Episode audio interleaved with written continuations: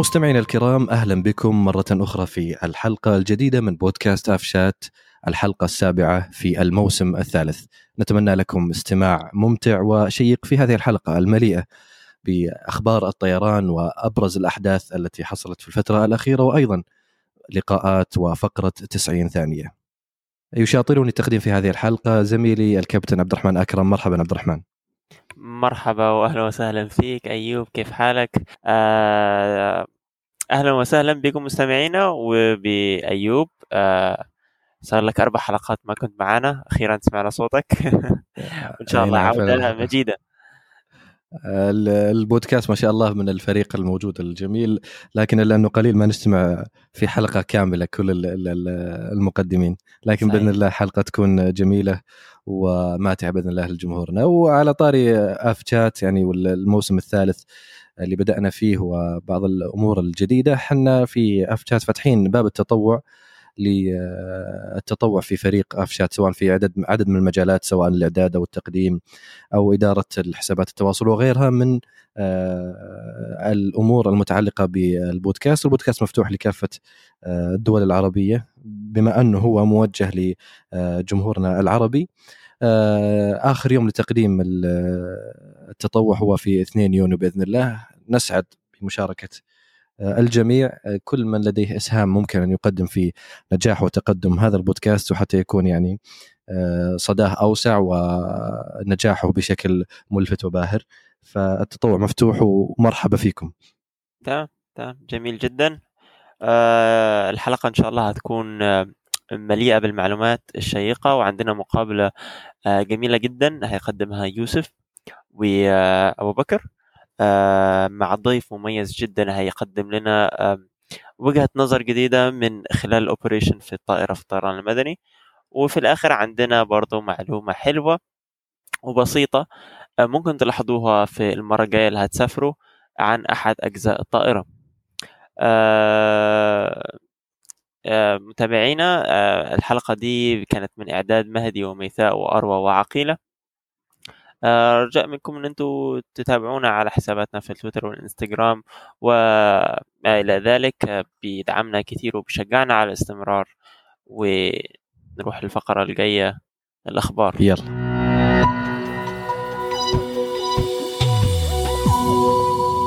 طيب عبد الرحمن نروح على طول للبحرين إيش رأيك؟ تمام. بسم الله. أه. نبدأ من من جيران. الجيران أهل البحرين مملكة البحرين. طيران الخليج دشن أول رحلاته المباشرة إلى مدينة نيس الفرنسية آه، ابتداء من آه، الثاني من يونيو يعني الشهر آه، المقبل بإذن الله بواقع رحلتين أسبوعيا. الجميل في في الموضوع إنه الرحلة بتشغل على طائرة الايرباص 321 الحديثة آه، يعني زي ما إحنا عارفين الطائرة يعني صديقة للبيئة و آه، يعني هي جاءت كحل للطائرات صغيرة الحجم ولكنها يعني متوسطة آه، المدى. أيضا الطائرة يعني فيها درجة رجال الأعمال بأسرة مسطحة وغيرها من أنظمة الترفيه فائقة الجودة.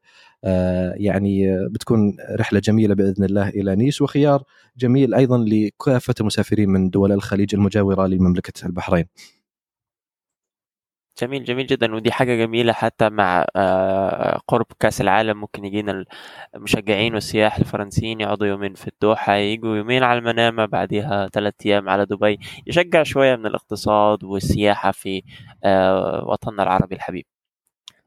وعلى طاري البحرين والرحلات من البحرين مطار البحرين أيضا حصل على الجائزة الفضية من الجمعية الملكية للوقاية آه، روسبال عام 2022 آه، طبعا آه، هو التكريم الثاني على التوالي للمطار يعني حصل عليها في 2021 وأيضا في هذه آه، السنة لكن هذه السنة ارتفع إلى تصنيف الفضي مبارك لهم وحقيقة مطار البحرين الآن أصبح يعني بعد الافتتاح الجديد يعني وجهة واكتملت منظومة المطارات الجميلة في دول الخليج ومنتظرين أيضا مطار الكويت الجديد حتى تكتمل يعني منظومة الطيران في الخليج كلها مبهرة سواء على على نطاق الناقلات الجوية وأيضا على نطاق المطارات الجميلة والباهرة أيضا.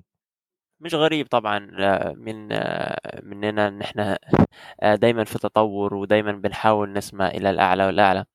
نروح شوية على الإمارات والإتحاد للطيران تسير 42 رحلة أسبوعيا إلى الدوحة من خلال المونديال آه خلال المونديال 2022 لازم شركة طيران الاتحاد عدد رحلات عدد زيادة عدد رحلاتها إلى العاصمة القطرية في إطار قيام البطولة حيث ستزداد رحلاتها إلى ست رحلات في اليوم من أبو ظبي والدوحة. آه، حاجة جميلة جدا بصراحة. زي ما قلنا لما الاقتصاد والحركة تزيد والسفر يروح ويجي ده حاجة بجد أنا كواحد شغال في مجال الطيران بنبسط لما بسمع الأخبار دي. طيب بس في سؤال عبد الرحمن. الآن مطار الدوحة يعني بعد تسيير الرحلات الكثيرة اللي بتكون آه، خلال فترة كأس العالم. وكمان على المطار فيه مدرجين فقط. هل برأيك إنه كافي التشغيل بهذا العدد الهائل إنه المطار يستوعب هذا العدد الهائل من الطائرات في يعني في أوقات أو في موسم محدد؟ هو لا شك تحدي طبعا. و... ولكن آه، مطار حمد و هو في مطارين آه، في الدوحة دي حاجة. وفي نفس الوقت من أكثر المطارات تطورا في العالم وأكثرها نظامية. يعني حتى آه، في طريقة الهندسة المطار مبني على أسس إن هو يكون ضخم. غير مثلا في مطارات تانية بتكون بتبدأ صغيرة وبتجيب تعمل أبجريد تزود runway تزود terminal لا المطار ده كان معمول من الأساس إن هو يكون ضخم وكبير وإن هو الرؤية ليه كانت في البداية إن هو يكون hub أو أو أو مركز في هذا الوطن آه، العربي. إنه كل الشركات تمر به على آه، سواء كانت آه، آه، ك stop مثلا واحد مواصل بين آه، أوروبا لأستراليا يقف في الدوحة. فهي ولا شك تحدي ولكن أنا شايف إن فعلا آه، الأمور دي متاخدة في عين الاعتبار. أنا ما رحتش الدوحة من فترة طويلة. أنت سافرت من فترة قريبة؟ ولا لا؟ والله حقيقة أنا إلى الآن يعني دولي من بعد كورونا للحين إحنا عندنا كورونا. صح. لا شك تحدي ولكن أتوقع إنهم يكونوا أداة ودود إي والجميل في الموضوع إنه لما إحنا شايفين آثر كورونا على يعني ودائما نكرر هل هل هل على قولتهم هل الافتخار في كثير من حلقات البودكاست. إنه يعني ما شاء الله كل حلقة نسجلها نلقى فيه تقدم في في في وجهة جديدة في افتتاح مطار جديد في شهادة. يعني ما شاء الله الدول العربيه الخليج والدول العربية عموما يعني في في تصاعد في قطاع الطيران رغم يعني ما واجه من على قولتهم من تكفيخ شوي من الجائحة لكن آه، الأمور يعني كل حلقة ما شاء الله تشوف هذا منجز جديد هذا افتتاح هذا هذا إلى آخره. فالحمد لله يعني قطاع الطيران إذا استمر في هذا التصاعد يعني بيكون في الخليج كما هو حاليا وبيكون أفضل إنه يعني آه، مثال يدرس. صحيح صحيح. أنا بس أنا لساني نايم مش عارف أصحيه يعني بحاول أقرأ كويس. آه آه أوكي. آه أنت عبد الرحمن حق نقاش. اي حق نقاش مش حق قراية. آه okay okay. ما هو مع الأخبار الحلوة هيصحى شوية. آه طبعا نخلي من طيران الاتحاد وأبو ظبي نروح شوية على دبي. عندنا خبرين حلوين في دبي. آه أول واحد شركة فالكون للطيران. آه تسليم سيارات آه الأجرة. الطائرة سيكون عام 2026 دي قفزة ليب في المجال. آه طبعا في شركة اسمها فالكون لخدمات الطيران. آه هي متخصصة في تأجير الطائرات الفاخرة ومقرها في الإمارات. عندها آه كرؤية أو بروتوتايب إنها تقدم آه عن آه طائرات أج... no سيارات أجرة طائرة. تجربها عبد الرحمن؟ ها؟ تجربها؟ والله خلينا نشوف ال display الأول اللي هيكون عامل إزاي. بس ولو يا أخي احس أحس هيبة الطيران في إنك تركب 747 آه، تركب شيء كذا يعني تحس إنك في عالم آخر. مش تركب. والله هو في ال... ال... في حاجة بتتفوت. بالطيران اللي هو على على على النقلات الجوية اللي هو آه، جمال الأرض. ساعات لما بتطير على ارتفاعات شاقة أو على سرعات عالية مش هتشوف الجمال. بس انت تخيل نفسك في تاكسي صغير على ارتفاع قليل 500 آه إلى 1000 قدم آه شايف دبي شايف السيارات وهي تمر شايف الأبراج من قرب. أتوقع هتكون تجربة مثيرة وأيضا تحقيق الغاية. تحقيق الغاية من هذه الفكرة إنه السرعة والوصول بشكل أسرع ويعني خاصه لطبقة معينة. فنقول إن شاء الله إن بنجربها خلال يعني 2026 قريب إن شاء الله. قريب إن شاء الله. تمام؟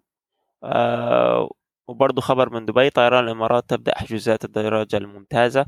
آه أنا وعمران كنا في آه معرض ال ATM آه في آه أتوقع من شهرين وشفنا ال prototype أو شفنا آه display لل لل premium economy وهي موجودة برضو في ال highlight عندنا في ال account على الانستجرام لو حابين تشوفوها.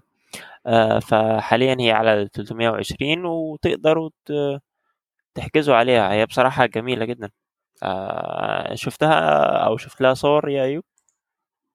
أي والله شفت لها صور صراحة جميلة و... وخياراتهم يعني صارت قرار الامارات توفر خيارات بشكل يعني يعني كبير. مو بس الإمارات حتى في, على مستوى الإمارات عموما كدولة وليس كناقل يعني لما نشوف الاتحاد يعني أيضا عندها تقريبا أربع درجات. فنشوف الآن الإمارات صار عندها أربع درجات خيارات سفر. آه هذا من التوسع في في عالم الطيران وتوفير خيارات آه ملائمة أكثر للمسافرين. والله واضح إن إحنا الأخبار بننتقل إلى الشرق يعني دايما يعني من البحرين إلى الإمارات ودلوقتي عندنا الوجهه الثانية. إيه شوية إيه شرق الجنوب رايحين على عمان. على السلطنة. أي يوسف وين يوسف؟ المفروض هذا عند يوسف. والله يوسف ما ما ما قدر يجي. طيب مطار صلالة استقبل بس أول فكرة خطوط لما يوسف بيجي بتحس ان هو بيقول أخبار صلالة بفخر شوية. يعني أنت قلت مثلا مطار صلالة هو لأ هو بيقول مطار صلاله يعني بيديها أي مطار. اي بيحسسك يعني إنه هو أهم خبر في وهو لذلك. صلاله هو شانغهاي. ادينا الخبر. طيب عاد نمسي بالخير على يوسف على كل اهالي صلاله. آه، مطار صلاله يستقبل أول رحلات الخطوط الكويتية من طراز الايرباص 320 وهذه خطوة جميلة توسعية في آه، الخطوط الكويتية حقيقة يعني مؤخرا رغم الركود اللي كان حاصل في الخطوط الكويتية من يعني من 2000 و من 2015 وقبل يعني كان الخطوط الكويتيه كانت يعني تكه أبطأ من مستوى التوسع عند الطيران في الخليج عموما. لكن الآن القفزة الجديدة والأسطول الجديد والوجهات وأيضا الأمور الأخرى البنية التحتية للمطارات في الكويت يعني إن شاء الله بتكون يعني منافس قوي جدا وشرس في قادم الأيام. والمنافسه هذه زي ما إحنا عارفين إنها تخلق تخلق يعني في النهاية فائدة للمسافرين. صحيح, آه أيضا من التوسع طيران السلام دشن خمس محطات آه جديدة. آه، وطيران السلام زي ما إحنا عارفين يعني يمكن كان مؤخرا كان خطة توسعيه أكبر من كذا لكن جاءت كورونا فأخرت خطة التوسع آه، اللي كانوا مخططين لها. هي وجهاتهم اللي بتكون إن شاء الله بورصة في آه، في تركيا وأيضا مدينة بوكيت في تايلاند وباكو في أذربيجان. أيضا إلى براغ بتشيك ومدينة تاشتون الصينية ما أدري أنا نطقتها صح أو لا فالتوسع هذا بإذن الله يعني بيخدم بشكل كبير ليس جمهور السلطة عفوا ليس مسافرين السلطنة بل حتى المسافرين الترانزيت بتكون وجهة أنه طيران اقتصادي يشغل رحلات مثل هذه آه، الدول. صحيح صحيح يعني هم زودوا خمس محطات وأخذوا طائرتين صحيح؟ آه. أيضا فعلا أخذت الخبر اللي بعده اللي هو آه استقبل طائرتين جديده آه، ليرتفع عدد اسطول الشركة إلى عشر طائرات. آه، يعني لا شك إنه هذه علاقة طردية في زيادة السعة الاستيعابية وزيادة آه، الوجهات. مبارك لهم. وصراحة طيران السلام يعني بمفهوم الاقتصادي داخل بشغل نظيف وجميل. أتمنى لهم كل التوفيق. لا لا بس في في قفزة قوية من من الطيران الاقتصادي في الخليج العربي. يعني زي ما انت ذكرت الكويت. عديل و... إيه، الجزيرة عندهم في الكويت الجزيرة و... كذلك السعوديه عندها أتوقع آه، اثنين أو ثلاثة عديل وناس. دلوقتي. لا كان اثنين. في واحدة قديمة صحيح ناسي والله كان لونها رمادي. كانت في سما بس هذه وقفت من 2000 و من 2016 الظاهر لا عفوا قبل 2016 وقفت من 2010 2010 أي كان في آه اللي كان في نسمة. اي وكان في اللي هي نسمه توقفت. مها كانت تبع المها لا ما دخلت. المها كانت في ال- في القطرية وما دخلت. كانت عارف الظروف اللي مرت في الفترة هذيك. مهم. فما تمت ال- الفكرة والطائرات يعني تحولت إلى قطرية. بس واضح إنها ككونسبت إنها إن إن إن في أكتر من اتمت إنها تحاول تشتغل في في الخليج وفي منها فعلا ناجح جدا. خاصة السعودية يعني يمكن السعودية الطيران الاقتصادي يعني لو تلاحظ إنه كثير يركز على الطيران الداخلي بحكم إن الدولة المملكة يعني ضخمة جدا ففيها فوق 22 مطار يعني داخلي. فتحتاج ربط بشكل عالي وبتكلفة أقل لأنه الناس غالبا بتروح يعني يعني بشكل كثيف يعني ومستمر يعني مش مرة بروح أنا أسافر تايلاند وأرجع بس أو كذا لا هو أعمال وزيارات و يعني بيكون الاحتياج أكبر من إنه يكون طيران متكامل الخدمات أنا بحاجة طيران اقتصادي أكثر. تمام. إحنا زي ما اتكلمنا دلوقتي عن الخليج برضو من الأخبار السارة آه، عودة الرحلات ما بين الكويت ومدينة حلب ما بعد انقطاع. يعني نعم. شفت الرحلة أنا. قبل قبل كم يومين يومين أو ثلاثة. أها. إحنا كانت قبل ما. أنا أقول لك حاجة في, في شركة طيران أجنحة الشام أنا ما كنتش أصلا عارف إنها عارف الشركة. والله ما كنت أنا شفت ال booth بتاعهم بقول الشركة دي إمتى اتعملت؟ جديدة؟ بعدين بتقول لي لا إحنا من زمان و... ال ال ال إيه. ال flight attendant فأنا مستغرب. آه، آه، وكصراحة آه، لما شفت ال ال أنا لما شفتهم ما بنيتش الاعتقاد إن هم شركة جديدة بناء على ولا شيء. أنا بنيته على على ال- على عدد الوجهات أو عدد ال fleet أو كذا بين الفترة دي كلها. وكان كأنه شركة start up ف أو كأنها شركة لسه داخلة السوق. آه، جميل عبد الرحمن بس آه، إحنا ما شاء الله ماشيين في الأخبار بنسق إيجابي الحمد لله لكن باقي لنا كم خبر ثم ندخل على الجو المش كويس. آه. ساد هذا قطاع الطيران. أنا قدامي كم خبر مش كويس لكن إنه حابين حاب يعني انجز كم خبر وأروح للخطوط الجوية الأمريكية. أطلقت رحلات مباشرة إلى الدوحة وواضح السبب والغاية آه، بقرب آه، آه، المونديال كأس العالم آه، 2022 آه، الخطوط الجوية الأمريكية سيرت رحلات إلى الدوحة آه، وأعلنت عن شراكة استراتيجية مع الخطوط الجوية القطرية أيضا آه، الطائرة بتكون آه، أكيد يعني بسبب طول المسافة اللي هي ال- البوينغ 777 آه، خطوة جميلة. إن شاء الله تستمر مو بس في في فترة الموسم المونديال.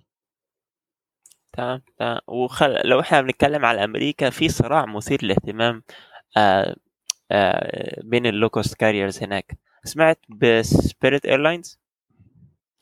شركة. صفراء. آه أيوه بالضبط أيوه. 320 أيوه أيوه, دي أيوة. جديدة وبتعتمد إيه. نظام ال low low low low low low cost carrier. اللي هو يعني عارف الحضيض؟ دي تحتيه بعده. آه، ش- ولكنها كشركة بينت profitability عالي جدا بالنسبة لل business model الخاص بيها. وشركات low cost تانية اللي هي Frontier و JetBlue بيحاولوا الاستحواذ على Spirit Airlines عشان يكبروا من نفسهم. طبعا إن أنت تدرب طيارين وتشتري route اسطول. وتجيب ground staff وتجيب طيارات. كلها عمليات معقدة. فالأسهل إن أنت تروح على طول تشتري شركة طيران تانية. وده مش بس بيسهل عليك لا بالعكس بيديك cut أو أو أو زي ما بيقولوا لقمة من السوق. وأيضا توسع سريع. بالظبط بمعنى أنت مثلا كشركة أنت Frontier وأنا Spirit تمام؟ أنت مستحوذ على 10% من السوق وأنا مستحوذ على 7% لما أنت تاكلني.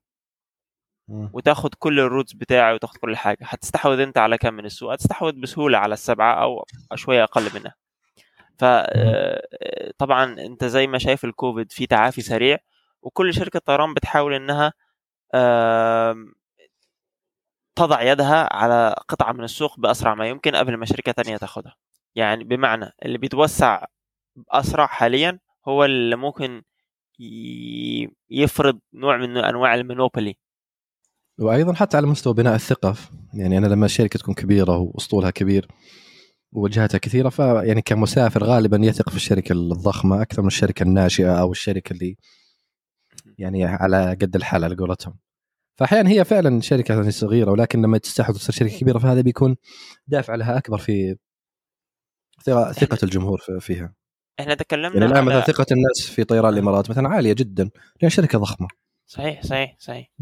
صحيح. إحنا على فكرة تكلمنا عن عن الموضوع ده أول ما ظهر. كان الأول Frontier هي اللي هتستحوذ على Spirit Airlines بعدين JetBlue دخلت آه بعرض تاني. آه لما كانت Frontier هتعرض شراء Spirit Airlines على فكرة ال merger ده كان آه هينشئ خامس أكبر airline في الإمارات آه في في أمريكا. يعني هو في أول في أمريكا في term معروف اللي هو ال big four أو ال four giants اللي هم American Airlines United Delta و Southwest فان أنت بال merger ده هتكون خامس أكبر شركة طيران في سوق South West ما دخلت على الخط. تستحوذ.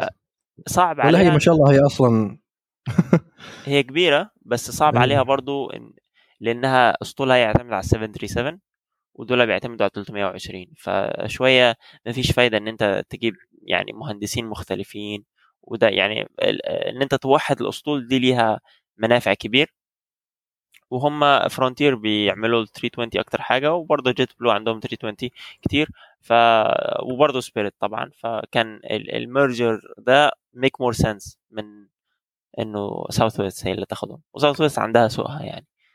على ذكر الأخبار الطيران الاقتصادي يعني آه، أيضا من الأخبار هذا يمكن جانب إيجابي لكن في جانب سلبي اللي هو ارتفاع خسائر الويز آه، على الرغم إنه عدد الركاب قفز إلى 166% آه، لكن النتائج اللي خرجت في القوائم المالية لعام 31 مارس في الربع الأول من 2022 كانت خسائر قفزت إلى 642 مليون يورو. أي ما يعادل 689 مليون آه، دولار. هو بصراحة أنا ما بحبش شركة Wizz ما أعرفش ليه. يمكن من ال uniform بتاعهم. تخيل طيار تلبسه pink والله عيب حرام عليك.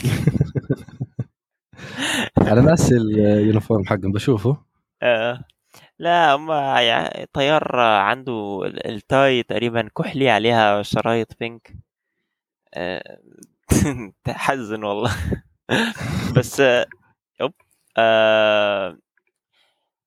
ويز إير دخلت السوق آه مثلا هنا في الإمارات بشكل شوية اجريسيف آه آه كانت بتوفر رحلات بدرهم وما أعرفش رحلات ب 20 درهم فانها بتحاول إنها تخلي الناس تسافر وخلاص. يعني أنت لو قاعد في بيتك وشفت رحلة بدرهم تقول خلاص أروح أقضي لي أسبوع في الهندوراس ولا استغفر الهندوراس مين آه هنغاريا واجي أو بودابست.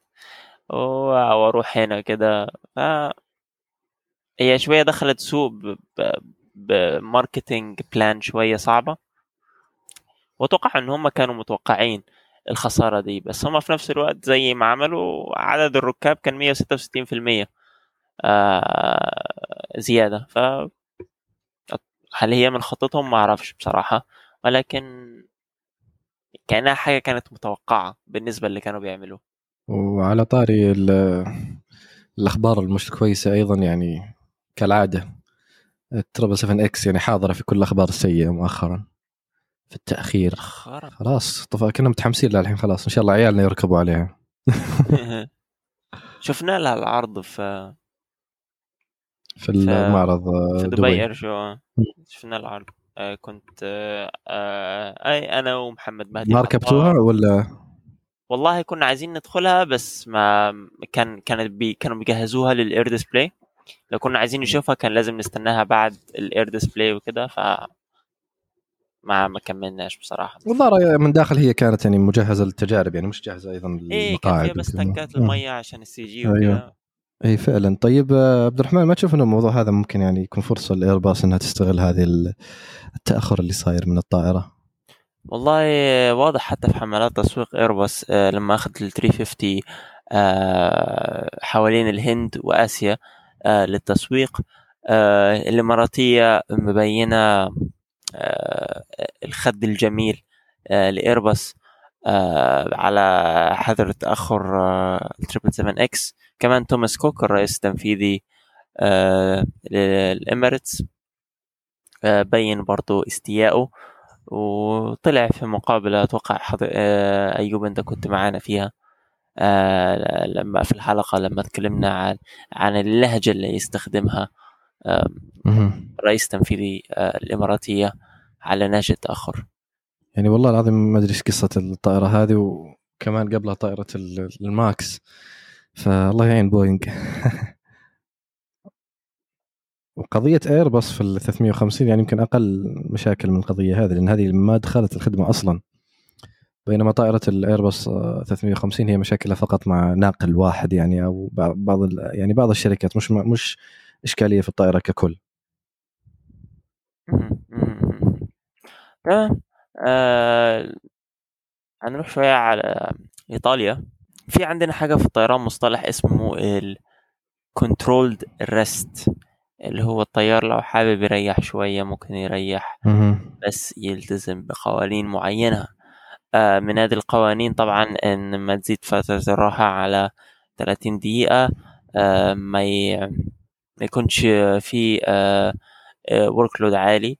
ففي حد حصلت في اير إيطاليا اللي هي النقل الوطني الجديد في إيطاليا.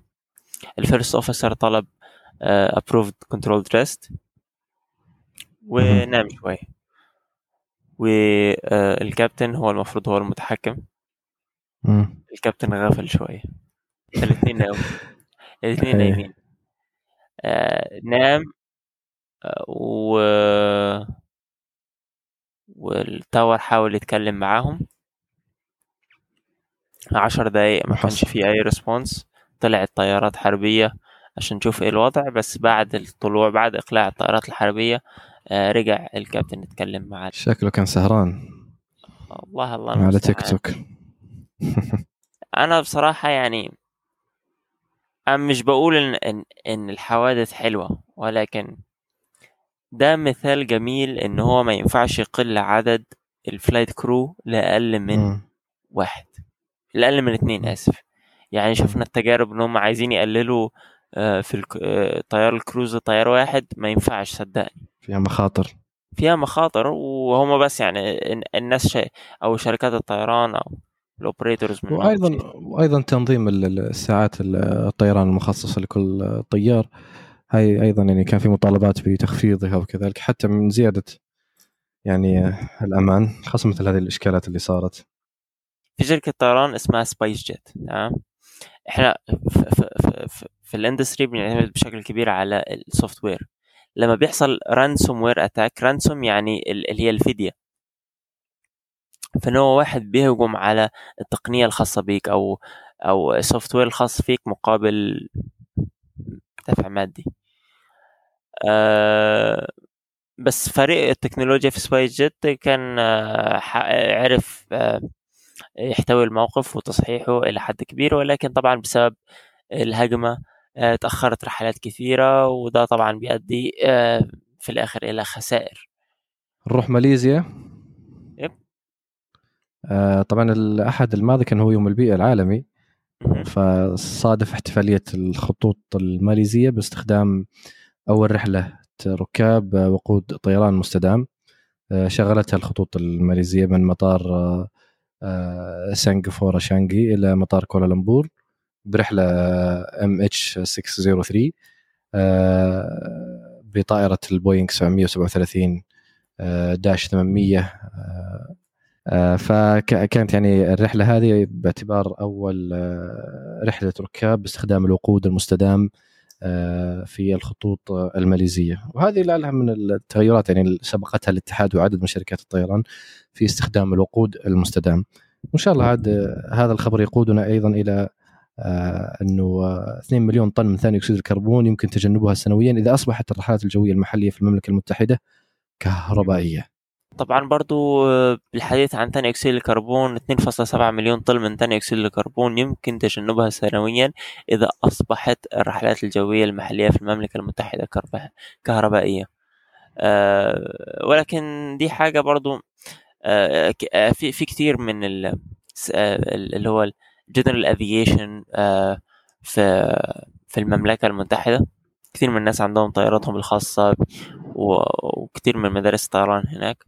فصح 2.7 آه، مليون طن يمكن تجنبها بس أنا شايف إن دي مش حاجة آه، سهلة إن أنت عموما يعني الآن يمكن التوجه العالمي أيضا كله في خدمة آه، من القضايا المهمة على على مستوى العالم يعني قضية المناخ ويمكن شاهدنا بعض الدول حتى بعض الدول العربية يعني عينت مبعوث خاص فيها في قضايا المناخ ومن ضمنها السعودية. آه نروح للسعودية ونختم الأخبار بهالفقرة هذه. يمكن طولنا على المستمعين في فقرة الأخبار لكن عاد آه اللي يحبون الطيران لما يدخلوا في عالم الطيران ويبدأوا يسولفوا فيه ما يخلصون. وأنا وعبد الرحمن واحد منهم. الخطوط السعودية آه، تعتبر أسرع العلامات التجارية تقدما في قطاع الطيران. آه، يقول الخبر ارتفعت القيمة التجارية لهوية الخطوط السعودية بمعدل 13% وصعد وصعد تصنيفها إلى الفئة A في تقرير سنوي لأفضل 50 علامة تجارية لقطاع شركات الطيران. آه، الصراحه خطوة جميلة وموفقة وزي ما ذكرت لك القطاع قطاع الطيران في الخليج يعني يقفز قفزات يعني آه، باهرة جدا. آه، أيضا آخر خبر عندنا اليوم سفارة المملكة في تايلاند أعلنت أن الحكومة وافقت على دخول المواطنين السعوديين بدون تأشيرة لمدة 30 يوما بشكل مجاني وهذا يدل على أنها أنها يعني آه، تشجيع للسياحة خاصة بعد عودة العلاقات آه، ويعني الوجود وفد دبلوماسي في في في تايلاند. خطوة مباركة إن شاء الله و الله يسهل الأمور إن شاء الله. أكثر من دولة تفتح تأشيرة مجانية. أتوقع حتى في السعودية حتى كان في اتفاقية مع بريطانيا للموضوع هذا أيضا. على أن تكون التأشيرات بالمجان. أو عفوا بدون تأشيرة في فرق. نروح للقاء يا عبد الرحمن. طبعا ومع ذلك تنتهي مستمعينا فقرة الأخبار. آه ننتقل إلى أبو بكر ويوسف مع ضيفنا المميز الأستاذ آه عماد.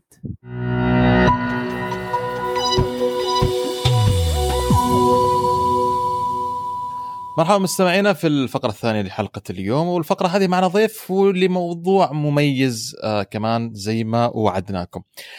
أبو سالم مستمعينا كلنا نسافر وكلنا نعرف إن الطائرة من أهم من في الطائرة الكابتن والطيار الضابط الأول لكن أيضا من أكثر من نحتك فيهم نحن الطائرة في الطائرة أثناء الرحلة هم طاقم الضيافة. آه طاقم الضيافة اللي نشوفه نحن أبو سالم مهمتهم الرئيسيه تقديم الخدمة في الطائرة الأكل والشرب والبطانيات سماعات.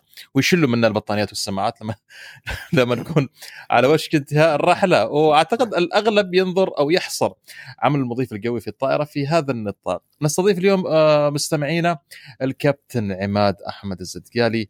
آه مضيف قوي سابق بالإضافة إلى أنه يملك خبرات كثيرة. سابقة منها إنه كان مدرب أول إجراءات السلامة والطوارئ للطيارين والمضيفين القويين سابقا ومسؤول المضيفين القويين وأيضا كان مضيف آه، قوي. آه، تحت الهواء كابتن عماد كان كنت أناقشه وعنده سي في الأمانة مخضرم جدا. مساك الله بالخير كابتن عماد ومرحبا بك معنا. السلام عليكم ورحمة الله وبركاته. مساكم الله بالخير. والنور والسرور حياكم ومشكورين على الاستضافة الجميلة هذه. آه والله مثل ما تقول آه لنا شرف اليوم آه في هذه المحاضرة والندوة الخفيفة لكي نعرف الجماعة وأصحابنا وأخواننا المستمعين عن آه، المضيف الجوي وإيش يسوي المضيف الجوي وما مهام المضيف الجوي. صحيح. عن ناحية السي في والله السي في خفيف لطيف. لا وين خفيف لطيف يا كابتن؟ ما شاء الله. يعني انت انت خطفت عليهم كلهم مثل ما يقولوا. ما شاء الله عليك. تبارك الله. آه الدنيا الدنيا محتاجة كذا. نعم. انت انت انت يوسف انت انت ما جلست معه في يعني face to face لو جلست معه بتعرف قيمة ال CV انت اللي طريته قبل شوية. حقيقة ما شاء الله عليك. ابو سالم هذا الكلام وبالإضافة إلى كلام كابتن ناصر عن كابتن عماد هذا اللي خلاني فعلا أغبطكم أكثر وأكثر على الجاذرنج اللي كنتم متواجدين فيه آه في مسقط. كابتن أعتقد حرقنا المستمعين كثير خليناهم على الشغف خلينا نتعرف عليك كابتن وتعرف على على, على خبراتك السابقة في مجال الطيران وكيف بدأت وإيش الخبرات اللي مريت فيها وكيف أصبحت من مضيف قوي إلى كابتن آه الآن. آه اولا بدأت أنا في مجال الطيران في سنة 2004 آه، اشتغلت في ذاك الوقت في التموين التابع للطيران العماني.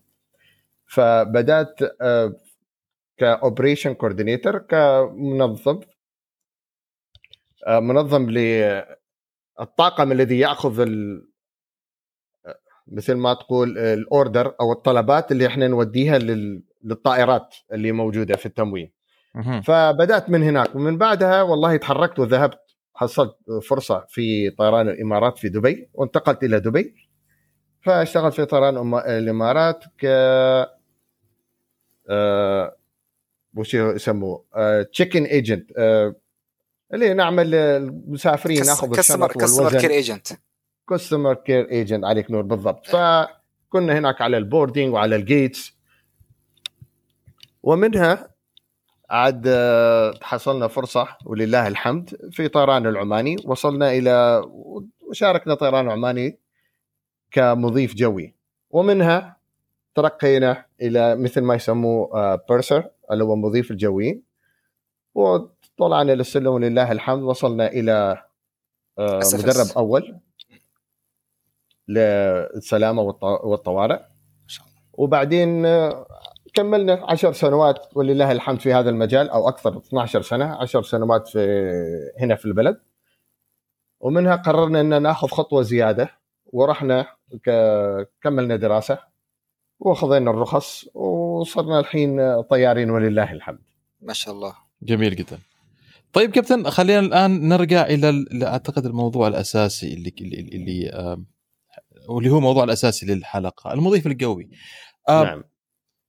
إيش هي مهام المضيف القوي؟ إيش يعمل بالضبط المضيف القوي في الطائرة؟ هل فقط شغلته كابتن إنه يقدم الأكل والمشروبات للمسافرين والسماعات وقبل الرحله يسحب السماعات آه قبل الهبوط طبعا يسحب السماعات ولا عنده عنده مهام أكثر من كذا من, من مجرد يقدم أكل آه وأشياء آه اللي يطلبوها المسافرين؟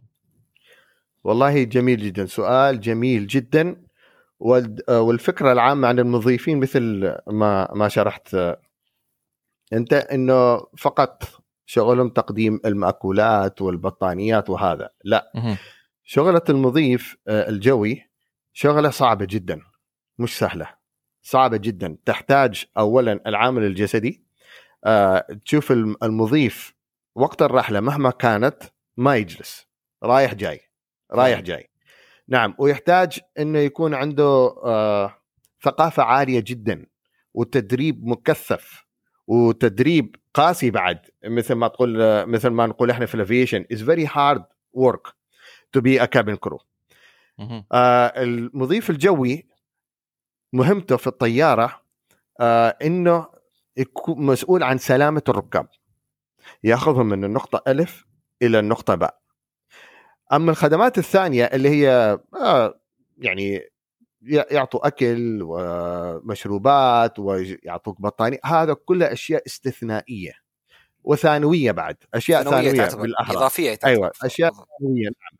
ف بعض شركات الطيران مثلا عندنا إحنا هنا في سوقنا المحلي عندك مثلا طيران السلام فلاي دبي العربية ما عندهم خدمات. كل شيء أنت راح تدفع له. basically أنت تركب الطيارة فقط تروح من النقطة ألف إلى النقطة باء. الأشياء الثوان الثانية تعتبر مثل luxury آه، أشياء extra إضافية. صحيح. فليش إحنا نحتاج مضيف جوي أساسا في الطائرة خاصة الطائرات المدنية نتحدث؟ ليش إحنا نحتاج مضيف جوي؟ آه هذا قانون دولي من آه منظمة آيكاو. كل طيارة مدنية تأخذ فيها مسافرين على عدد المخارج الرئيسية الأبواب الرئيسية في الطيارة لازم يكون في مضيف جوي. minimum. بغض النظر الطائرة فيها آه، مثلا service أكل خدمات طعام وهذا أو فقط تأخذ ركاب من نقطة إلى نقطة ثانية. لازم على كل باب يكون في مضيف جوي مسؤول عنه. والمضيف الجوي كل فرد شخص مضيف مسؤول عن خمسين شخص. فهو مسؤول عن حياة خمسين شخص. فكل مضيف جوي موجود في الطيارة عنده مسؤولية يحافظ حياة على خمسين شخص وهذا مسؤولية على عاتقه كبيره لو أي حد أصاب أو صار له شيء بنجيب إحنا المضيف هذا نسأله. إيش صار؟ وليش صار؟ وليش آه وش كان ممكن نتفادى إن هذا يصير؟ فالمضيف الجوي يمر في مرحلة تدريب طويلة آه تعتبر شهرين. في بعض الشركات ثلاثة أشهر أو أكثر. صح. يبدأ فيه السلامة. السلامة له هي ألا وهي المعدات اللي موجودة في الطائرة والخفية للمسافرين. ما أشوفها مثلا طفاية الحريق أنواعها وين أماكنها. فكل طيارة يختلف مكانها ونوعها وفي إيش تستخدمها. عندك آه، الإسعافات الأولية. يمروا في تدريب كثيف جدا جدا جدا للإسعافات الأولية. كيف آه، يتعاملوا مع نزيف مع كسر سكتة قلبية ولاده موت لا قدر الله. كيف يتعاملوا مع هذه الأشياء؟ ومع, ومع بعض المسافرين اللي يجوا عندهم أمراض مزمنة. كيف تشخص؟ كيف تعرف هذا إيش مرض عنده؟ عشان تتفادى إنه يدخل في مرحلة ثانية من المرض. فأنت ممكن تساعده وتوقفه. فالقانون الدولي يحتاج مضيف الجوي في الطائرة عشان في حالة الطوارئ. مثل مثل ما ذكرنا هذه الأشياء كلها وحالة الطوارئ. عندما لا سمح الله قدر الله صار عندنا حالة طارئة وصار وطاحت الطيارة على سبيل المثال. وظيفة okay. المضيف يخرج المسافرين من الطائرة خلال 90 ثانية.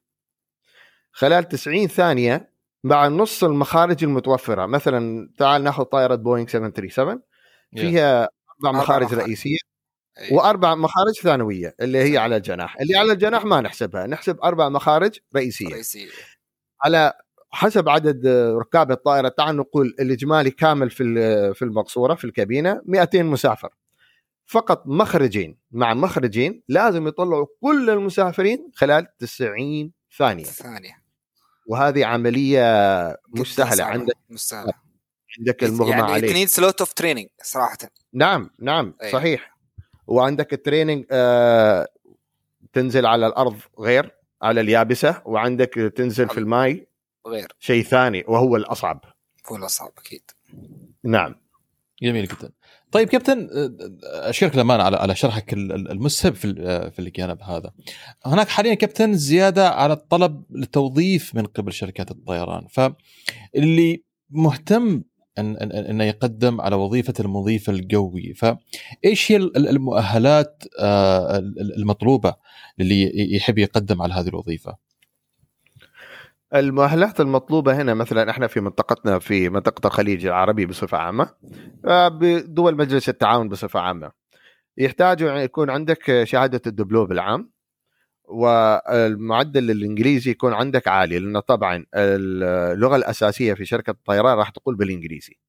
كل الخطابات وكل شيء راح يكون باللغة الإنجليزية. آه هذا شيء أساسي.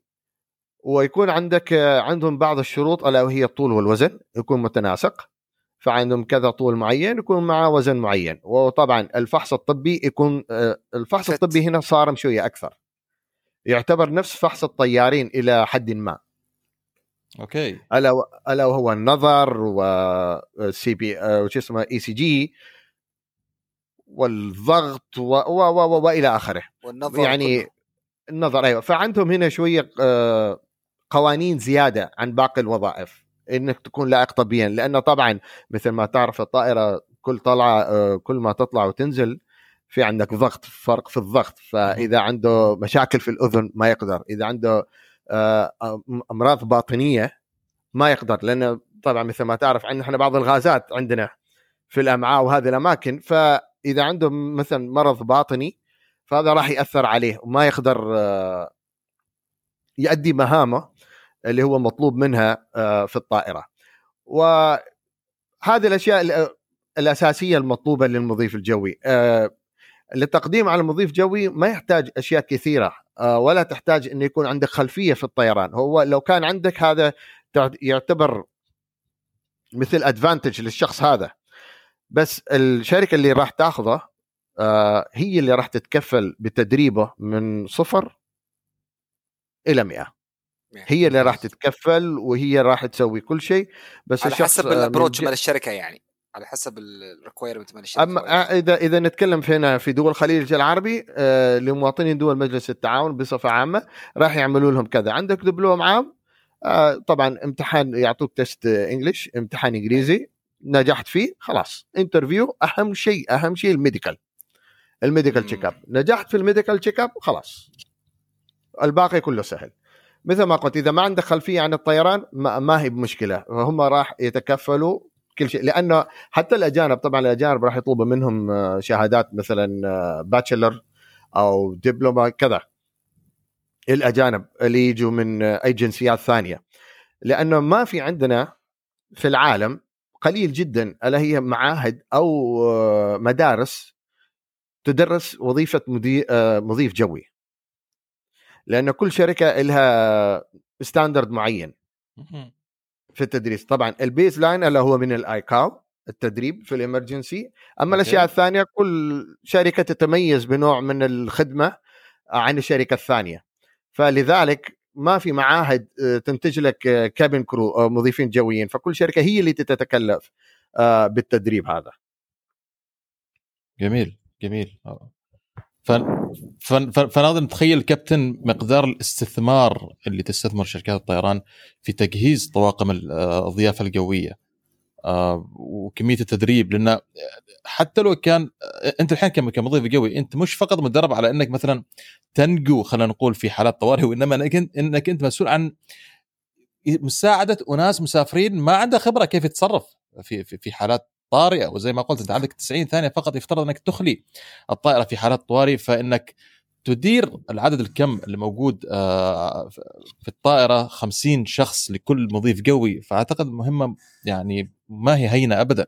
والتعامل مع الناس كابتن مع أطباعهم أيضا آه، ما هي هينة. فإيش إيش تقول لنا كابتن فيما يتعلق بالتعامل مع أطباع الناس آه، في الرحلات؟ هو الأصعب حتى عذرا يوسف أو كابتن الأصعب أنا يعني ذكرت النقطه أنت يوسف إنه أشوفها من يعني skills جدا عالي إنك أنت تفهم ال background مال الناس. يعني تفهم يعني من من تشوفه تعرف إنه هذا ال mentality ماله ال culture ماله آه جنسيته كيف هذه الجنسية كيف تتعامل معاها أو هذا الفئة كيف تتعامل معاها. هذا يعني شوفها من أكثر المهارات أو ال أو ال أو ال techniques اللي ممكن يكتسبها المضيف الجوي في إنه كيف يتعامل مع هذا اللايرز يعني من الناس. نعم فعندك آه، وقت التدريب آه، كل شركة تعرف هي وين تروح في أي مكان أماكن في العالم اللي تروح إلى آه، إلى الشرق واللي تروح إلى الغرب وإلى آخره. فوقت التدريب يعطوا مثال. يعني يهيئ الشخص هذا المضيف اللي في وقت التدريب إنه إيش راح يقابل. ودائما وقت التدريب آه راح تحصل المدرب راح يكون شوية صارم معاهم. ما يوريهم إنه هناك لما توصل الدنيا راح تكون حلوة والطيارة مفروشة ورد لا. فنجهزه لاصعب سيناريو محتمل. من ناحية التعامل مع شخص أو مجموعة أشخاص والتعامل مع الظرف نفسه. كيف راح يكون؟ انت كيف راح تكون؟ ممكن انت وقت الحادث وقوع طار انت ممكن راح تكون مصاب. فهل انت قادر انك تساعد الناس أو انك تساعد نفسك اولا؟ فعندنا كثير من الحوادث صارت في الطيران حول العالم. فكل شركة طيران راح تأخذ بعض الأمثلة من هذه الحوادث اللي صارت ويخبروها للمضيفين وقت التدريب. فمنها هنا إحنا راح نعرف آه، نوعية الناس على حسب البلد اللي انت راح فيها. صح. العادة والثقافة اللي فيهم.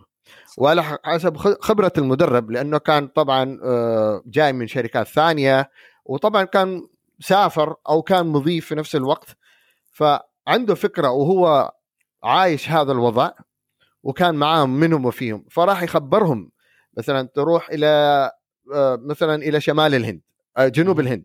عفوا تروح إلى جنوب الهند. ما ما ما يتكلموا اللغة الهندية اللي متعارف فيها عندهم لغتهم آه، الخاصة. صحيح. اللي للجنوب. إحنا ما نعرفها ممكن ما حد معك في الطيارة يعرفها. كيف راح تتفاهم مع هذا الشخص؟ نتكلم خلي وقت الطوارئ وقت الإقلاع. اربط الحزام. أسهل شيء ما يفهم. تقول له بالإنجليزي ما يفهم. تكلم بلغته الهندية المعترف بها ما يفهم. يريد لغته الخاصة اللي هو يتكلمون في جنوب صح. الهند. فصعبة. فكيف؟ بالإشارة. body language سوي كذا سوي كذا سوي كذا سوي كذا. وفعلا يعني هذا effort جدا كبير على عاتق الموظفين حقيقه يعني. نعم. وخاصة آه عندك آه بعض الأحيان الناس اللي يجلسوا على على مخارج الطوارئ. إيه. شركة الطيران ملزمة أن تشرح لهذا الشخص اللي جالس على مخرج الطوارئ كيف يفتح هذا المخرج وقت الطوارئ. بأي لغة كانت بأي طريقة كانت لازم تفهمه. إذا شفت الموضوع ما يصير ما يفهم تغير صح. مكانه تجيب واحد ثاني. صح صح. بس تعال نقول مثل بعض الرحلات إلى إلى الهند كلهم نفس الشيء. ما حد يتكلم تغير تجيب من مكانه. فلازم أنت تعيد وتعيد. أو بعض الأحيان نضطر إن إيش المضيف يشيل المسافر وهو يجلس ويسويه ويعمل له الأكشن يسوي الحركه كذا كذا كذا علشان يفهم هذا.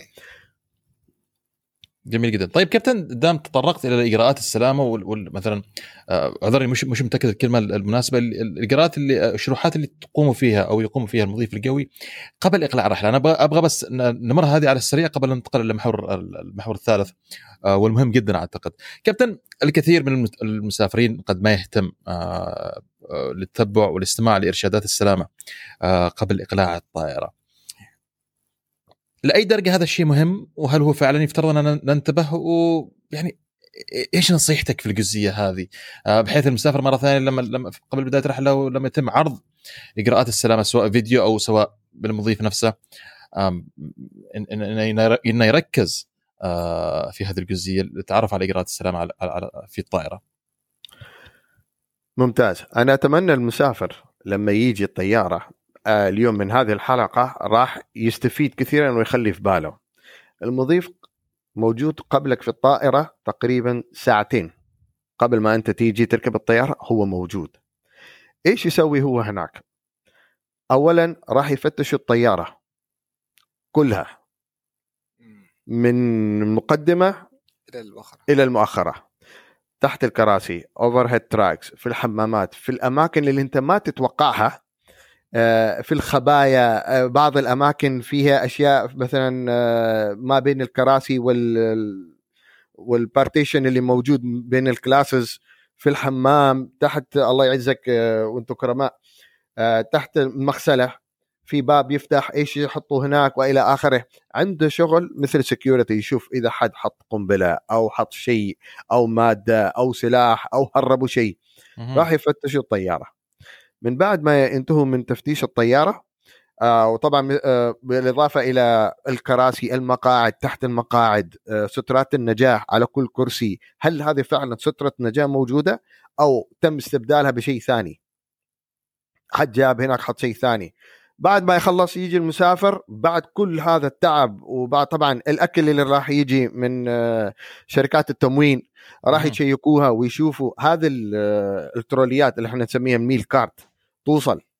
هل عليها يكون عليها seal يكون طبعا فتش عليها من من ناحية ال security آه، إنه ما فيها شيء داخل زيادة. بس ك للضمان لازم يفتح كل شيء يدخل في الطائرة يشوف هل الشيء الموجود فيه على حسب ما هو المتفق عليه أو في إضافة زائدة هناك موجودة. بعد ما يخلص هذا كله يرتبوا أنفسهم مرة ثانية refresh تعطر شوية كذا شوف إيه. المضيفات يعملوا لك شوية ميك اب وكذا لما تيجي يعطوك ابتسامة. أنت تفكرهم الحين هم توهم جايين وعلى طول استقبلوك. وراح آه يعني they have to act إنه ما صار شيء. يمثلوا كأنهم توهم بادين فريش لحد ما أنت تخلص الطائرة مقسمة إلى زون. كل مضيف له منطقة معينة حدود هو مسؤول عنها. اي بالضبط.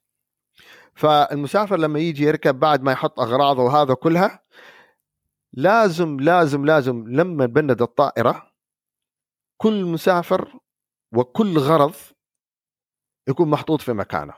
بمعنى ما يكون عندنا أي اني لوز ايتم شنطة لابتوب لعبة تلفون. ما في أي شيء لوز لأن وقت الإقلاع لو صار لا قدر الله قدر قرر الطيار إنه reject takeoff فالقوة من السرعة وقوة الوقوف أي شيء loose راح يطير يتحرك ويروح لقدام.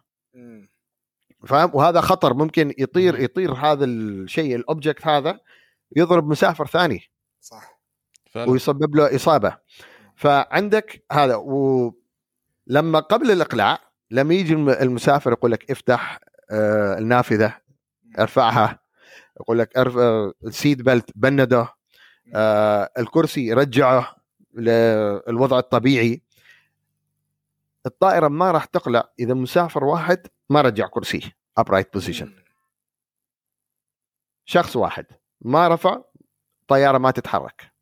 الحين الطيارة لما ما تتحرك المضيف راح يخبر المسؤول المسؤول راح يخبر الطي... الكابتن. الكابتن راح يخبر ال ATC لأن في عندنا procedure في الطيران. الطيارة قبل ما تروح على ال runway لازم يخبر ال ATC قبل ما ال ATC أصلا ما يعطي clearance لحد ما الكابتن يقول لل ATC cabin secure معناته المقصورة آمنة. آمنة. لأن لا قدر الله ما تعلم وش يصير وقت الإقلاع. فالمسافر على باله إنه هذا المضيف بس جاي كذا ضدنا فاهم؟ وثاني وش شغله؟ شغله اللهم يعطينا الأكل يعني. شاي وقهوة يعني رابط حزام. ويسحب السماعة أيوة. في نهاية الفيلم. أيوه. ويا أخي أنت إيش يا أخي؟ يا أخي أنا مرتاح كذا. يا أخوي إذا أنت ما رجعت الكرسي إلى وضعه الطبيعي لا قدر الله. طيارة ارتفع شوية في الهواء صارت مشكلة. بعد ثواني خبطت الأرض. الكرسي هذا لما يرتد إلى وضعه الطبيعي راح يدفر جسمك للكرسي اللي قدامك. راح انت راح تضرب الشاشة اللي قدامك. تخيل انت تضرب بهذيك القوة وال force impact وجهك في الشاشة. يعني راح يكون في ضرر كبير جدا جدا. راح ينكسر وجه الشخص هذاك. فأشياء بسيطة ما يأخذوها في الحسبان. وهذا كابتن تسمح لي؟ الحين ذكرت نقطة أعتقد أيضا في حاجة مهمة جدا. خلينا أيضا نشرحها أيضا للمستمعين. ذكرت إرجاع المقعد إلى وضعه الطبيعي وإغلاق الطاولات وأيضا فتح الدرايش خاصه في أثناء الإقلاع والهبوط كابتن ليش ليش يطلب آه، من المسافرين هذه الثلاث أشياء؟ آه مثل ما يعرفوا المسافرين وقت الإقلاع والهبوط ما راح تحصل ولا مضيف موجود في في المقصورة. المضيف راح يكونوا يا موجودين قدام أو وراه. جالسين في أماكنهم صحيح. الحين أنت آه، عشان ترجع آه، الكرسي إلى وضعه الطبيعي مثل ما ذكرنا هذا المثال عشان ما يجي لك إصابة نقلل من احتمالات صحيح. الإصابة إيه. والكرسي آه، والحزام معروف مهم جدا جدا نفس الشيء إنك ما تتحرك وتروح للكرسي اللي قدامك لأن صارت إصابات اللي ما يشدوا الحزام أو ما يربطوه ركبهم تضرب في الكرسي اللي قدامه. هذه قاعدة الكرسي كلها حديد. ينكسر عندهم الركب ويصيرهم إصابات بليغة جدا. وآخر شيء النافذة. مثل ما قلنا المضيف ما موجود. المضيف وقت الإقلاع والهبوط يكون جالس في مكانه وما يشوف آه، محركات الطائرة. فأنت عيونه يعني المسافر. أنت عيونه.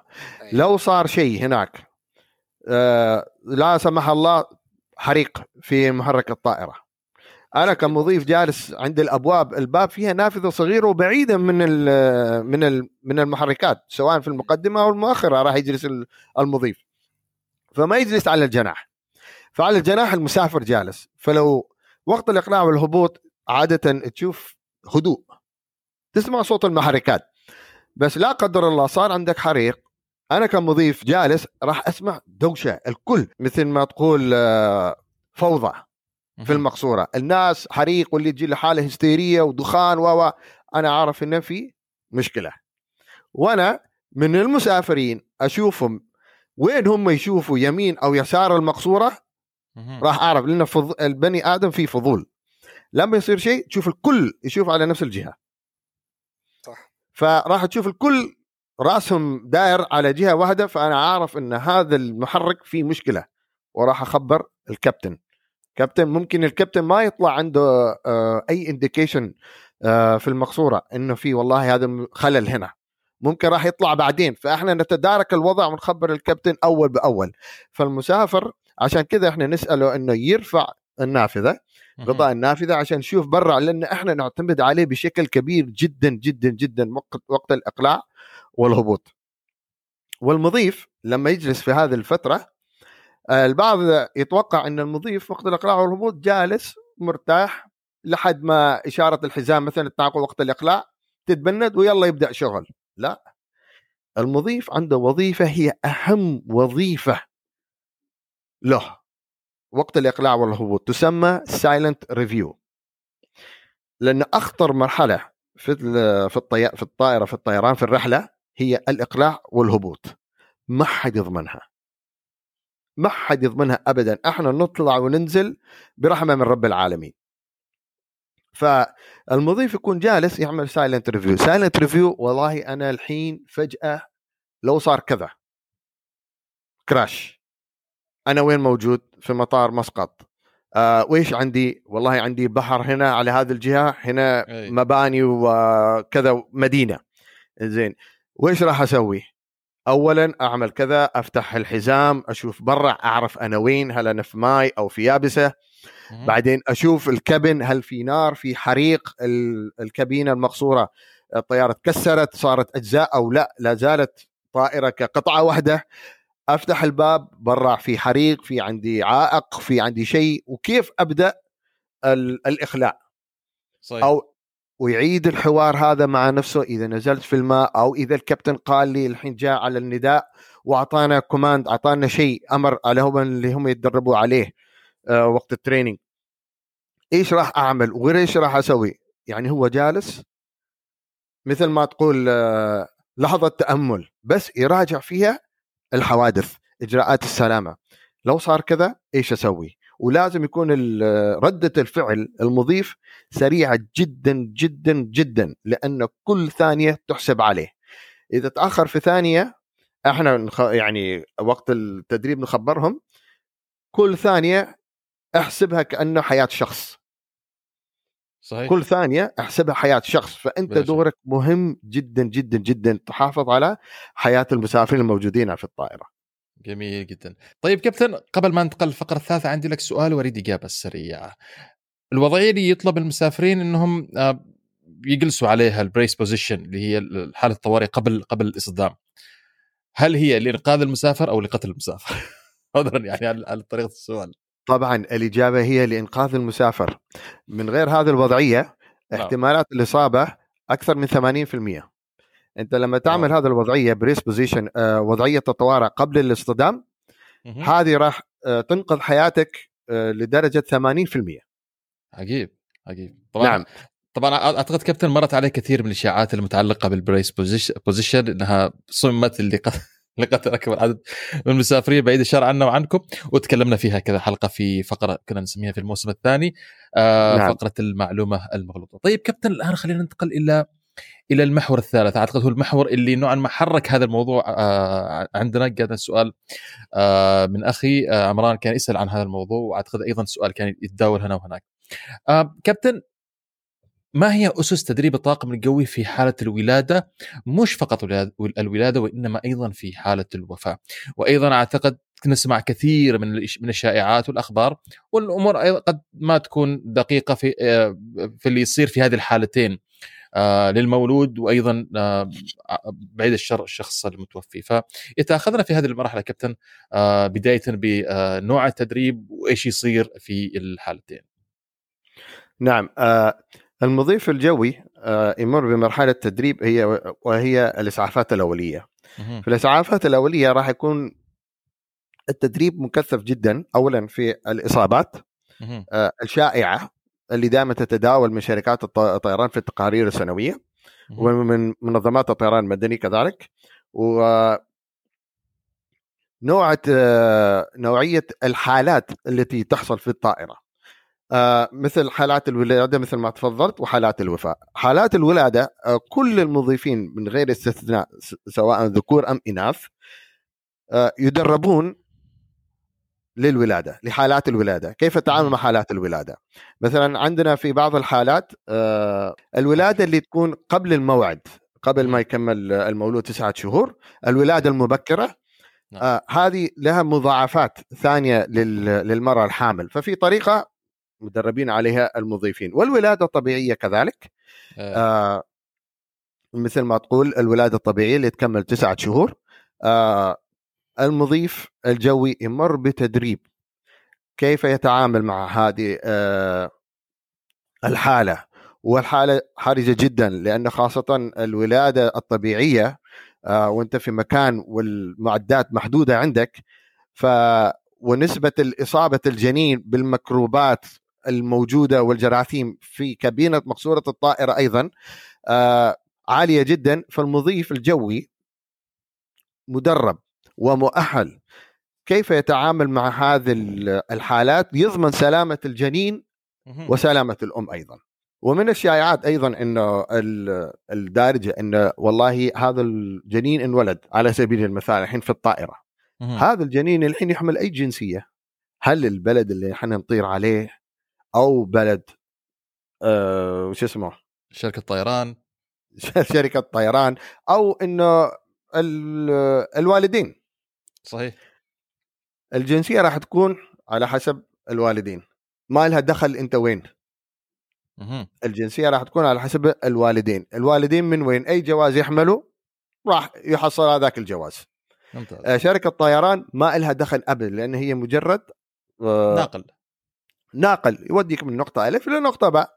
صحيح. في حالة كذا إحنا الطاقم اللي عندنا جاهز وبخصوص التذاكر مدى الحياة. يا ريت. يا ريت والله. يا ريت هذا الولد بيعيش في نعيم. لكن في بعض بعض الشركات بعض الشركات في أمريكا آه، وهي قلة شركات قليلة إنها تعطي تذاكر. إذا في شخص انولد آه، في الطائرة. طبعا المفروض إنه ما ينولد. المفروض إن هذه الحالة ما تصير لأن عندنا الطاقم آه، الأرضي يشوف الشهادات والمرأة كم شهر حامل وإلى آخره لكي يتفادى لأن في عندنا بعض آه، في عندنا ليمت معين منها الحرمة آه، ممنوع إنها تسافر. فدائما حالات الحمل الولادة اللي تحصل اللي هي المبكرة. الحالات المبكرة وهي صعبة جدا التعامل معها. ف هنا شركات الطيران ما راح تعطي يعني مثلا في, في أمريكا على سبيل المثال الشركة اللي تعطي هذه ال free ticket for life على مدى الحياة إنه والله أنت ما شاء الله عليكي كسرتي قاعدتنا. إحنا عاملين barriers وقوانين إنه ما حد يولد في الطائرة بس أنت هذه مكافأة لك. بس من الجانب الثاني راح يكون في investigation ليش هذه ولدت؟ ومن اللي سمح لها تروح؟ هل هي within the limit ولا لا؟ صحيح صحيح. راح نشوف قوانين تطلع ثانية. ومن ناحية الجنسية مثلا أمريكا أي مولود يولد على الأرض الأمريكية يحق له جواز أمريكي. بس هذه أمريكا. أما باقي الدول العالم لا. راح يرجع إلى الأبوين. هم من وين؟ وراح يحصلوا هذيك الجنسية. واضح كده طبعا كابتن النقطة أعتقد اللي يريد السوق عندها شوي اللي أنت قلت إن حتى وإن صارت حالة ولادة الطاقم الضيافة يعني مدربين إنهم يتعاملوا مع الحالة هذه لكن هناك راح يتم التحقيق مرة ثانية إن هذه حالة الولادة ليش حصلت؟ لأنها كسلامة وأمن وسلامة للطائرة يفترض إن هذه الحالة ما تحصل. فهذا هذا التشيك أيضا زي ما ذكرت إنه يتم اجراءه قبل ما تعطى المرأة الحامل آه، الموافقة لصعود الطائرة يتم التاكد من هذه الأشياء بحيث أن أمورها طيبة وهناك ما في أي احتمالية إلى ولادة آه، قريبة. طيب كابتن خلينا الآن نتكلم عن الجانب الثاني أعتقد الجانب اللي الكثير يتفادى الحديث عنه وهي لا سمح الله آه، حالات الوفاة اللي قد تحصل أثناء الرحلة في الجو إيش يصير كابتن؟ كيف يتم التعامل مع حالة الوفاة هذه؟ وين يتم الإعلان؟ حال حالة الوفاة من أصعب الحالات التعامل معها. اولا من الناحية العاطفية يعني آه طاقم الضيافة سواء كطيارين ومضيفين آه الحالة الذهنية عندهم لازم تكون سليمة ما عندهم أي شيء يشغل بالهم لأنه لو كان متشتت البال عنده مشكلة في البيت مشكلة عاطفية حالة زوجية أو أي شيء ما راح يركز في الرحلة والوقت ضيق وأنت ثلاثين ألف قدم في الجو لازم يكون عندك سرعة البديهة والقرار. فمثل هذه الحالة راح تؤثر على نفسية آه، الجميع في الطائرة سواء المسافرين والمضيفين. وكذلك لا زال المضيفين الجويين مدربين ومؤهلين. اولا المضيف الجوي مش دكتور. ما يقدر يعلن إن هذا الشخص توفى. فقط مهمة. الطبيب هو الوحيد الذي يقدر يعلن إن هذا الشخص توفى. كمضيف إحنا ما نقدر. yeah. كمضيف نعاملها كحالة مرضية صارت له حالة كمثلا سكتة قلبية. كيف نتعامل okay. مع سكتة قلبية؟ بديهيا لما الشخص والعياذ بالله لا قدر الله يعني إنه توفى ويش يصير؟ القلب راح يتوقف عن العمل. فإحنا ما نقول إنه ميت فراح نعمل له CPR. فالمضيف الجوي راح يعين حاله يشوف هل عنده نزيف أو كذا أو إلى آخره وإذا حد مسافر معه يساله عن حالته الصحية ال history ماله إيش فيه هل عنده أمراض عنده كذا كذا ويبدأ بال chest compression ال CPR وفي نفس الوقت يخبروا الكابتن والمضيفين الثانيين راح يعملوا نداء في الطائرة في مقصورة الطائرة إذا في طبيب موجود عندنا بالطائرة. واضح. إذا موجود طبيب بالطائرة راح يساعدنا كثير. إذا ما موجود طبيب بالطائرة المضيفين الجويين راح يكملوا الإجراءات ال first aid مثل ما مدربين لحد ما تنزل الطائرة. إذا الشخص مثلا إحنا سوينا بدوا يعملوا له ال CPR بعد 30 ثانية تقريبا كذا أو دقيقة زمان ما حصل أي تغيير في حالة المسافر الشخص هذا. فعندنا ال AED automatic external defibrillator هذا اللي يعطي الصعقه الكهربائية. صحيح. راح يستخدمها على طول عشان ينشط القلب يحاول تحريك القلب من الصدمات هذه الكهربائية. إذا ما حصل إحنا ما نقول هذا خلاص توفى. نخبر الكابتن إنه صار كذا وما في أي تغيير. المضيف جوي راح يعرض حياته للخطر وجالس عند هذا الشخص ويعمل له CPR لحد ما تنزل الطيارة. طبعا الطائرة ما راح تكمل رحلتها تنزل أقرب مطار. ويجي الطاقم الطبي ياخذ هذا الشخص. المضيف الجوي ما راح يوقف. إذا تعب يجي مضيف ثاني ياخذ مكانه ويكمل ويكمل. طيارة تنزل وتهبط وهذاك النزل الله يعين ما تعرف كيف الطيارة ينزلها. جالس الكل جالس رابط حزام. فعلا. إلا المضيف لا زال جالس في المقصورة على الأرض مع هذاك يسوي له CPR لحد ما يجي الطاقم الطبي ياخذ آه، الشخص هذا. ويروح يودوه إلى ال medical center وإلى آخره. تعال نقول سيناريو ثاني. يكون عندنا طبيب موجود في الرحلة. جميل. يجي الطبيب طبعا كل طبيب عنده رخصة مزاولة مهنة ناخذها نوريها للكابتن. الكابتن يعتمد فعلا هذا طبيب. ففي أوراق معينة موجودة هناك ناخذها نعطيها للطبيب. طبعا نعطيها في النهاية. الحين الطبيب يجي يساعدنا في تشخيص الحالة. يجي الطبيب يقول والله هذا الشخص خلاص. توفاه الله. نعم. إيش راح نسوي؟ هل نخليه مكانه مرمي كذا؟ لا. طبعا إحنا لما نعا... لما المضيف يعاين أي حالة مرضية فيها إغماء ما راح يكون الشخص موجود على الكرسي راح على طول نمدده على الأرض. صحيح. عشان نقوم بالإجراءات الس... آه، الاجراءات الطبية معه. الطبيب قرر خلاص هذا توفى.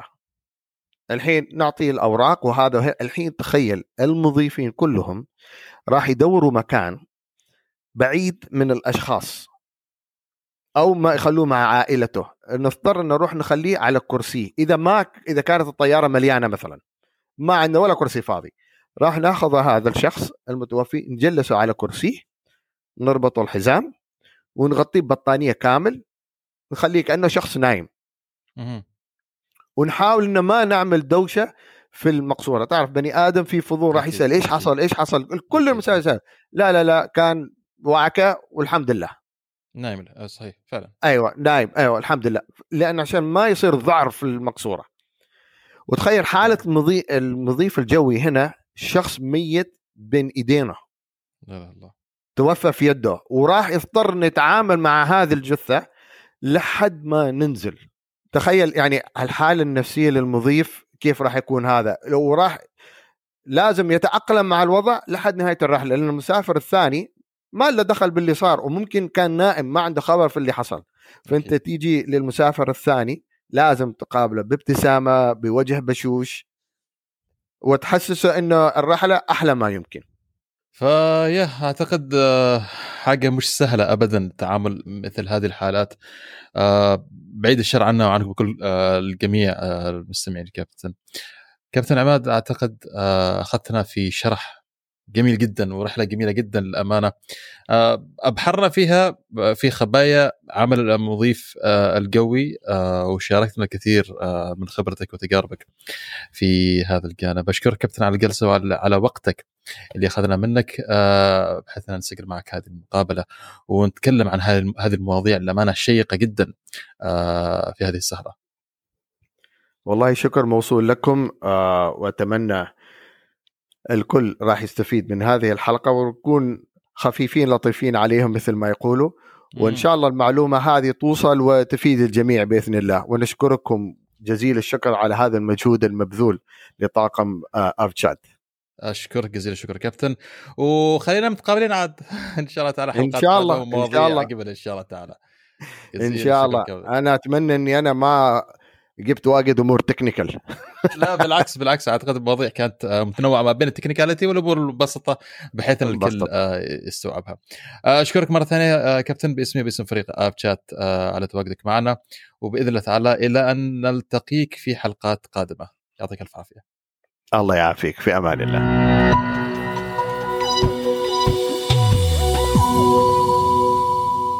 أهلا بكم سمعنا الكرام بعد هذا الفاصل واللقاء الجميل والماتع اللي كان مع الأستاذ عماد أحمد.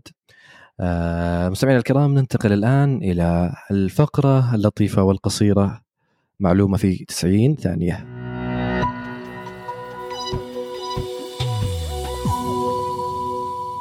عند الصعود إلى الطائرة والنظر عبر النافذة إلى جناح الطائرة يلاحظ أغلبنا وجود فتائل على شكل عصا أو أعواد في طرف جناح الطائرة. في هذه الفقرة سوف نتعرف على هذه الفتائل وأهميتها للطائرة. من منا لم يجرب تجربة المشط لجذب قطع الورق أو تجربة البالون وغيرها من التجارب الفيزيائية اللي جربناها جميعا في فترة آه، الصغر حول الطاقة الساكنة. آه، في الطائرات يحدث نفس الشيء. يعني عند حركة الطائرة في الهواء تكتسب الطائرة شحنات كهربائية نتيجة احتكاك جسم الطائرة بجزيئات الهواء والغبار والماء وغيرها. هذه الشحنات تؤثر على أجهزة الاتصالات والملاحة في الطائرة لأنها تولد موجات ذات تردد عالي. من الممكن أن تتداخل مع أجهزة الملاحة والاتصالات. آه وهذا هو ما جعل الحاجة لوجود في الطائرة فتائل تفريغ الكهرباء الساكنة الموزعة في أماكن مختلفة من جسم الطائرة. تعمل هذه الفتائل على تفريق الشحنات الكهربائية من الطائرة إلى الهواء كما لها أهمية في التفريغ الكهربائي بعد تعرض الطائرة إلى صعقة برق حيث تقوم هذه الفتائل بتفريغ الصاعقه خارج خارج جسم الطائره ويمكن شاهدنا كثير من الفيديوهات اللي مصورة يعني اللي صاعقة برق تضرب جسم الطائره وتستمر الطائره في التحليق كان شيئا لم يكن. ان لم يسبق لك مشاهدة هذا الحدث فحاول ملاحظتها في رحلتك القادمة وتذكر معلومتنا.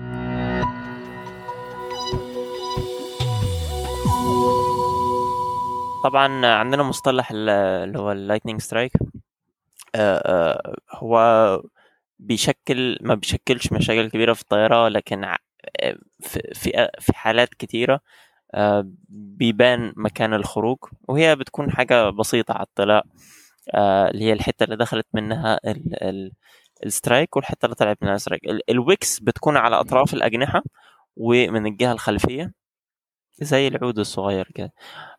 طبعا ال ال ال ال ال الكلاودز آه، بينها وبين بعض بتبقى فيها شحنات مختلفة وده أصلا سبب الرعد في الحقيقة إن بتيجي آه، سحابة فيها شحنة عالية وسحابة تانية ما فيهاش فدي بتفرغ الإلكترونات في التانية. وبتفرغ شغلانتها آه، فيها.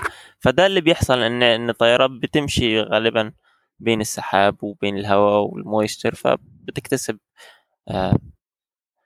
شحنات وبتحتاج إنها تفرغ لها. بس تمام ده ما عنديش أي حاجة حابب أزودها. عندك أي حاجة أنت؟ كلك خير وبركة عبد الرحمن. اضافات دائما يعني أنت من عمق قطاع الطيران. إحنا يمكن هواة لكن أنت في عمق القطاع تعمل. شكرا عبد الرحمن. شكرا على هذه الحلقة الجميلة معك. والله القطاع عميق ولو لو قعدنا من هنا لعشر سنين قدام ما, ما نقدرش نغطي الدنيا كلها. فإن شاء الله يعني على على طاري عمق القطاع أنا أشوف إنه يعني لما تروح المطار يمكن الناس أغلبها تركز في الرحلة تحديدا في المقعد في في أمور معينة. لكن لما تروح القطار يعني أي مطار أي مطار في العالم تروح وتشوف تخلي عينك يعني تمر على ساحات المطار وأنت رايح في الطريق للمطار بالسيارة تشوف مثلا الهناجر المباني الكثيرة في ساحات المطار. لما تدخل المطار تشوف التفاصيل الكثيرة اللي تمر فيها إلى الوصول للطائرة. آه، أيضا يمكن ينزل ساحة المطار ويشوف أيضا يعني حجم السيارات الموجودة والخدمات وهذا له كل واحد في اختصاص معين. تؤمن إنه قطاع يعني قطاع كبير جدا جدا جدا في ناس يعني مش مش مش هو طيارة وبس. إيه لا لا في ناس كتير حتى ورا كل ده يعني ورا كل ما أنت تشوفه. يعني اللي أنت تشوفه مش هتكون فاهمه عشان في وراه حاجات كتيرة. وراهم برضو فيها حاجات أكتر.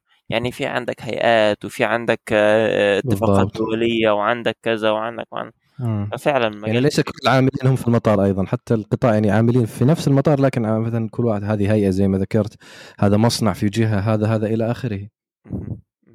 هذا هذه محطة للشركة نفسها في دولة أخرى صحيح صحيح يعني قطاع كبير كبير وإن شاء الله إنه من خلال البودكاست هذا نكون يعني آه يعني آه وعينا الناس أو ما نقول وعيناهم بقدر ما إنه أضأنا.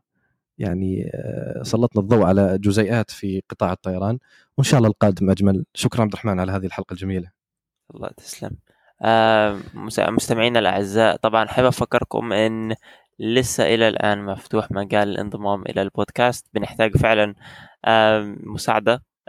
عشان نتطور ونوصل الثقافة لأكبر عدد ممكن من الناس. ولو عندك آه، موهبة أو أي حاجة أنت شايف أن أنت ممكن تساعدنا بيها أو حتى أي أفكار تقدر دايما أن أنت آه، تتواصل معنا بطريقة سهلة سواء من خلال آه، الرسائل أو أن أنت تقدم في آه، في, الرابط الموجود في البايو. آه، أحب أشكركم متابعينا الأعزاء. مع السلامة.